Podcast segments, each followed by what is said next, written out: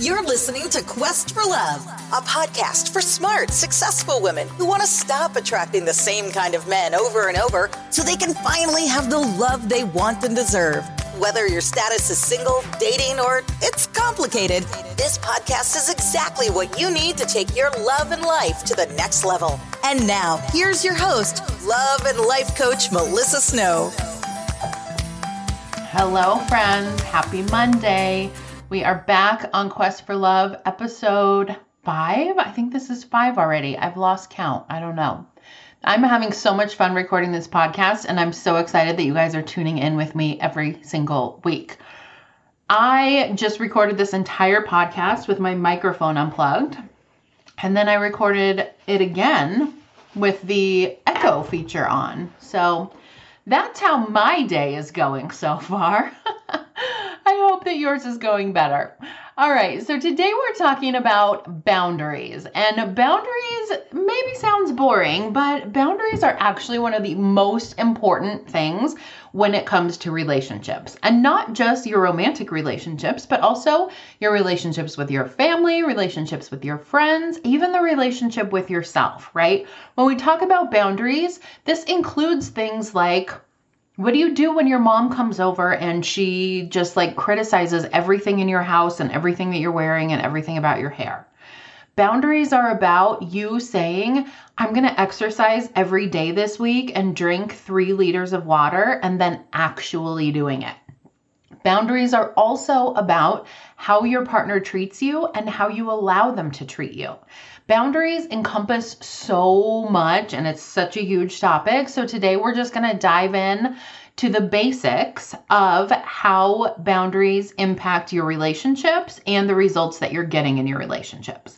So, setting boundaries really begins before you even get into a relationship in the form of negotiables and non negotiables. I'm sure you've heard these terms before. So, your negotiables are traits that you would like in a partner but can be happy without. And then your non negotiables are traits that your partner absolutely must have no matter what. Now, you can't copy someone else's list of negotiables and non negotiables, and nobody can tell you what they should be because different things are going to be more or less important to different people depending on what they value the most and what's most important to them. So, for example, dating a Catholic might be incredibly important to one person, whereas someone else may not care if their partner has any sort of faith practice or spirituality. Neither person is right or wrong. It just depends on what you're looking for in a relationship and what's most important to you in your life. Now, you have to identify your negotiables and non negotiables prior to starting a relationship with someone and then choose your partner based off of those things. Most of us do it backwards and it pretty much never works out. Because if you don't know what your negotiables and your non negotiables are, you might be more likely to find yourself getting into a relationship with someone just because they show interest in you, or they make you feel good, or they make you feel loved, or they fulfill some kind of need that you have, when they actually have very few of the qualities that you really want in a person. So, looking back on your past relationships can really help you get a much clearer definition of what you want and what you don't want in future partners, which will make you much less likely to settle for less than you want and deserve. So, for example, I now have things like he's not married to someone else and he doesn't drink excessively on my list of non negotiables. They weren't always there, but when I look back on my past relationships and why those relationships didn't work and what I didn't like about those partners, those were big ones. So I added them to the list. I also have littler ones, like he gets along with my family and he's nice to my cats. Those might not seem all that significant, but to me, they are super important. I could never date someone who didn't get along with my family. I could never date someone who was mean to my cats. I don't care how hot or rich or nice or funny or good in bed he is if he's mean to my cats. of course, it's easy for me to say this now, but if Justin Timberlake were standing in front of me, all hot and rich and nice and funny and Justin Timberlakey, and he was being mean to my cats, would I really be able to kick him to the curb? Or would I actually just convince myself that he was having a bad day or that my cats were mean to him first or that it wasn't that big of a deal and it wouldn't happen again? Sound familiar? Holding firm and sticking to your non negotiables can be really hard. So, for example, you might already know that you would never date someone who's a daily cigarette smoker. This is a non negotiable for you. But then you meet, let's call him Tom. Tom is amazing. He's not Justin Timberlake, but he's tall and handsome and nice and educated, sweet, caring, funny. He checks all the boxes on your list of non negotiables, except he is a daily smoker. Now, it's probably going to be very tempting to try to convince yourself to overlook that one little detail in light of everything else that Tom has going for him. So you might minimize it. That sounds like, well, he doesn't smoke around me. Or you might try to justify it by saying something like, well, he only smokes when he's stressed. Or you might just try to convince yourself that once he's in a relationship with you and he sees how wonderful you are, that you can ask him to quit and he will. You might be right, but you're probably wrong. And if you are wrong, your relationship is going to be chock full of bitterness and resentment that builds every single time Tom goes out to the garage to have a smoke.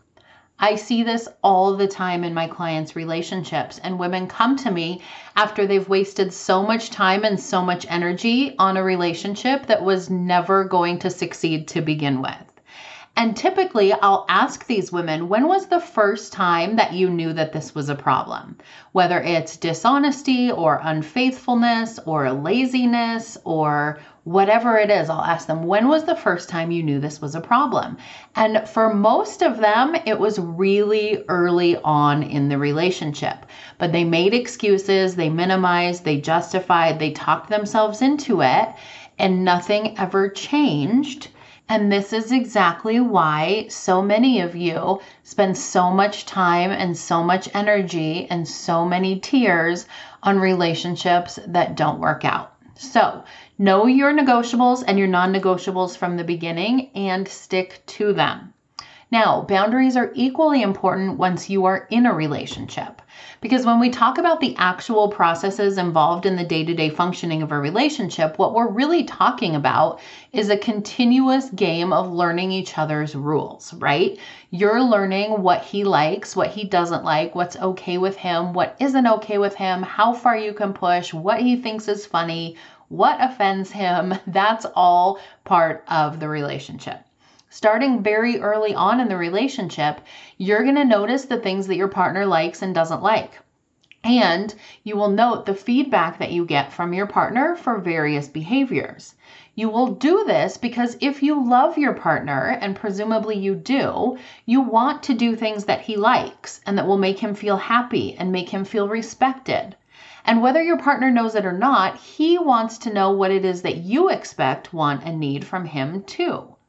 If you leave him guessing, he will either do whatever he wants, regardless of how it makes you feel, or he's going to constantly feel frustrated when he violates boundaries and rules that he didn't even know existed.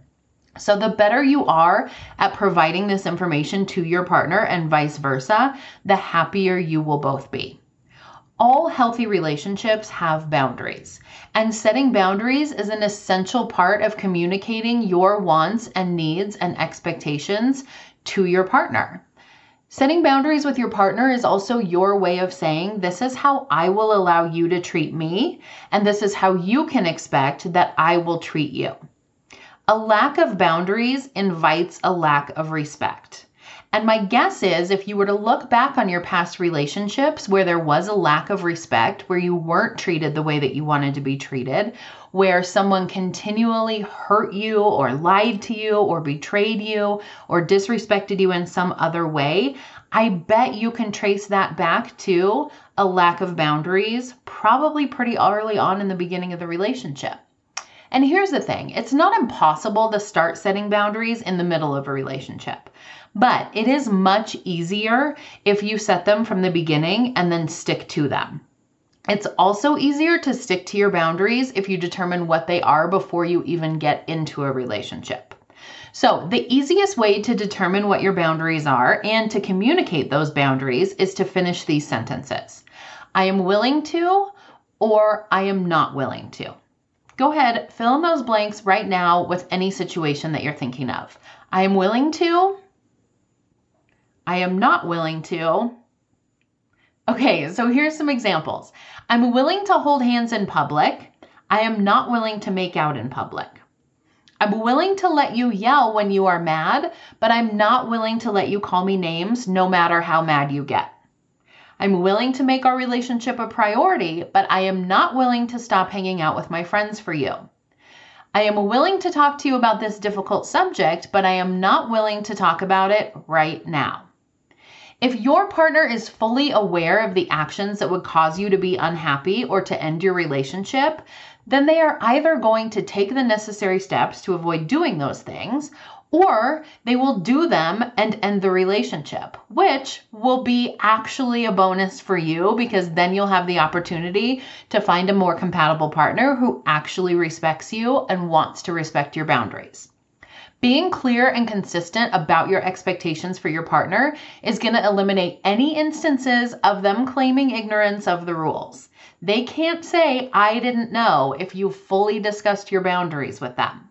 And this will also help you to establish a certain tone for your relationship, one where you're allowed to communicate openly and genuinely and be honest. And that's going to benefit you and your partner down the road when any disagreements arise.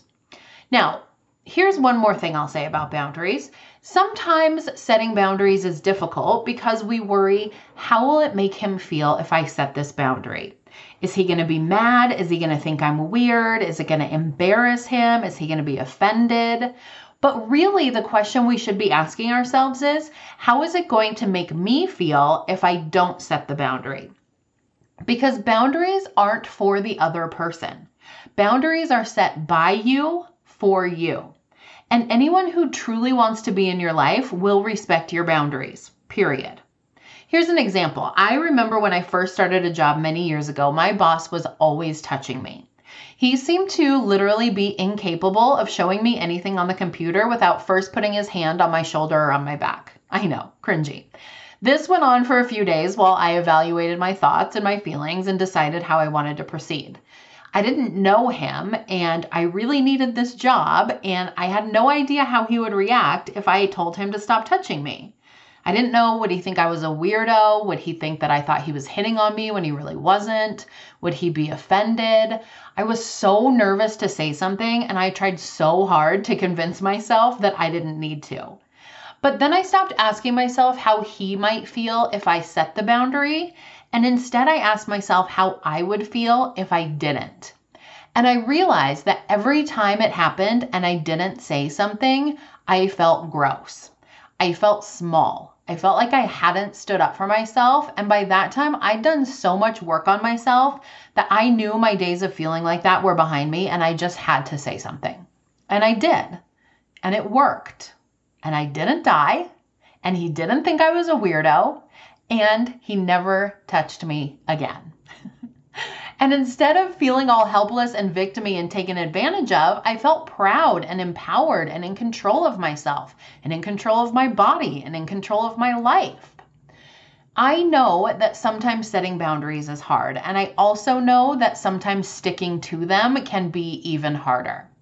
It can be really tempting to want to overlook boundary violations for the sake of keeping the peace or avoiding conflict or not upsetting the other person. But it's also very important that you not set a boundary that you're not willing to stick to, or else every other boundary that you have set could be seen as negotiable.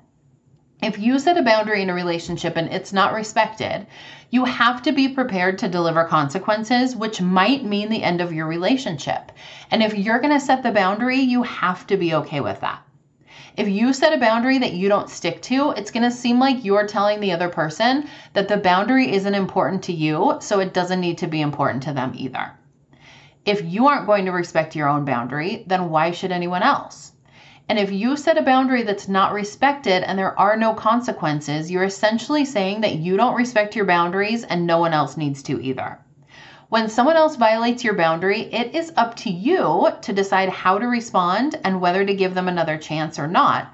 But always keep in mind that someone who truly respects you will also respect your boundaries. And you know, if you've been listening to this podcast for a little while, everything that we talk about always comes back to you. When you respect yourself, when you love yourself, when you know your own worth and you feel empowered, setting boundaries becomes so much simpler. It takes so much less effort. It just becomes second nature to you to ask for what you want and what you need and to not put up with it when someone is disrespecting you.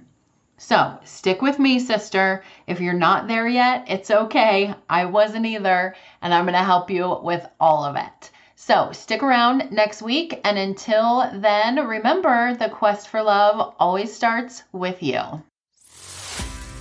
Thanks for listening to Quest for Love. If you like what you hear, be sure to leave us a review and make sure to subscribe so you don't miss any episodes. For more information about how you can work one on one with Melissa, check out melissamsnow.com or questforlovepodcast.com.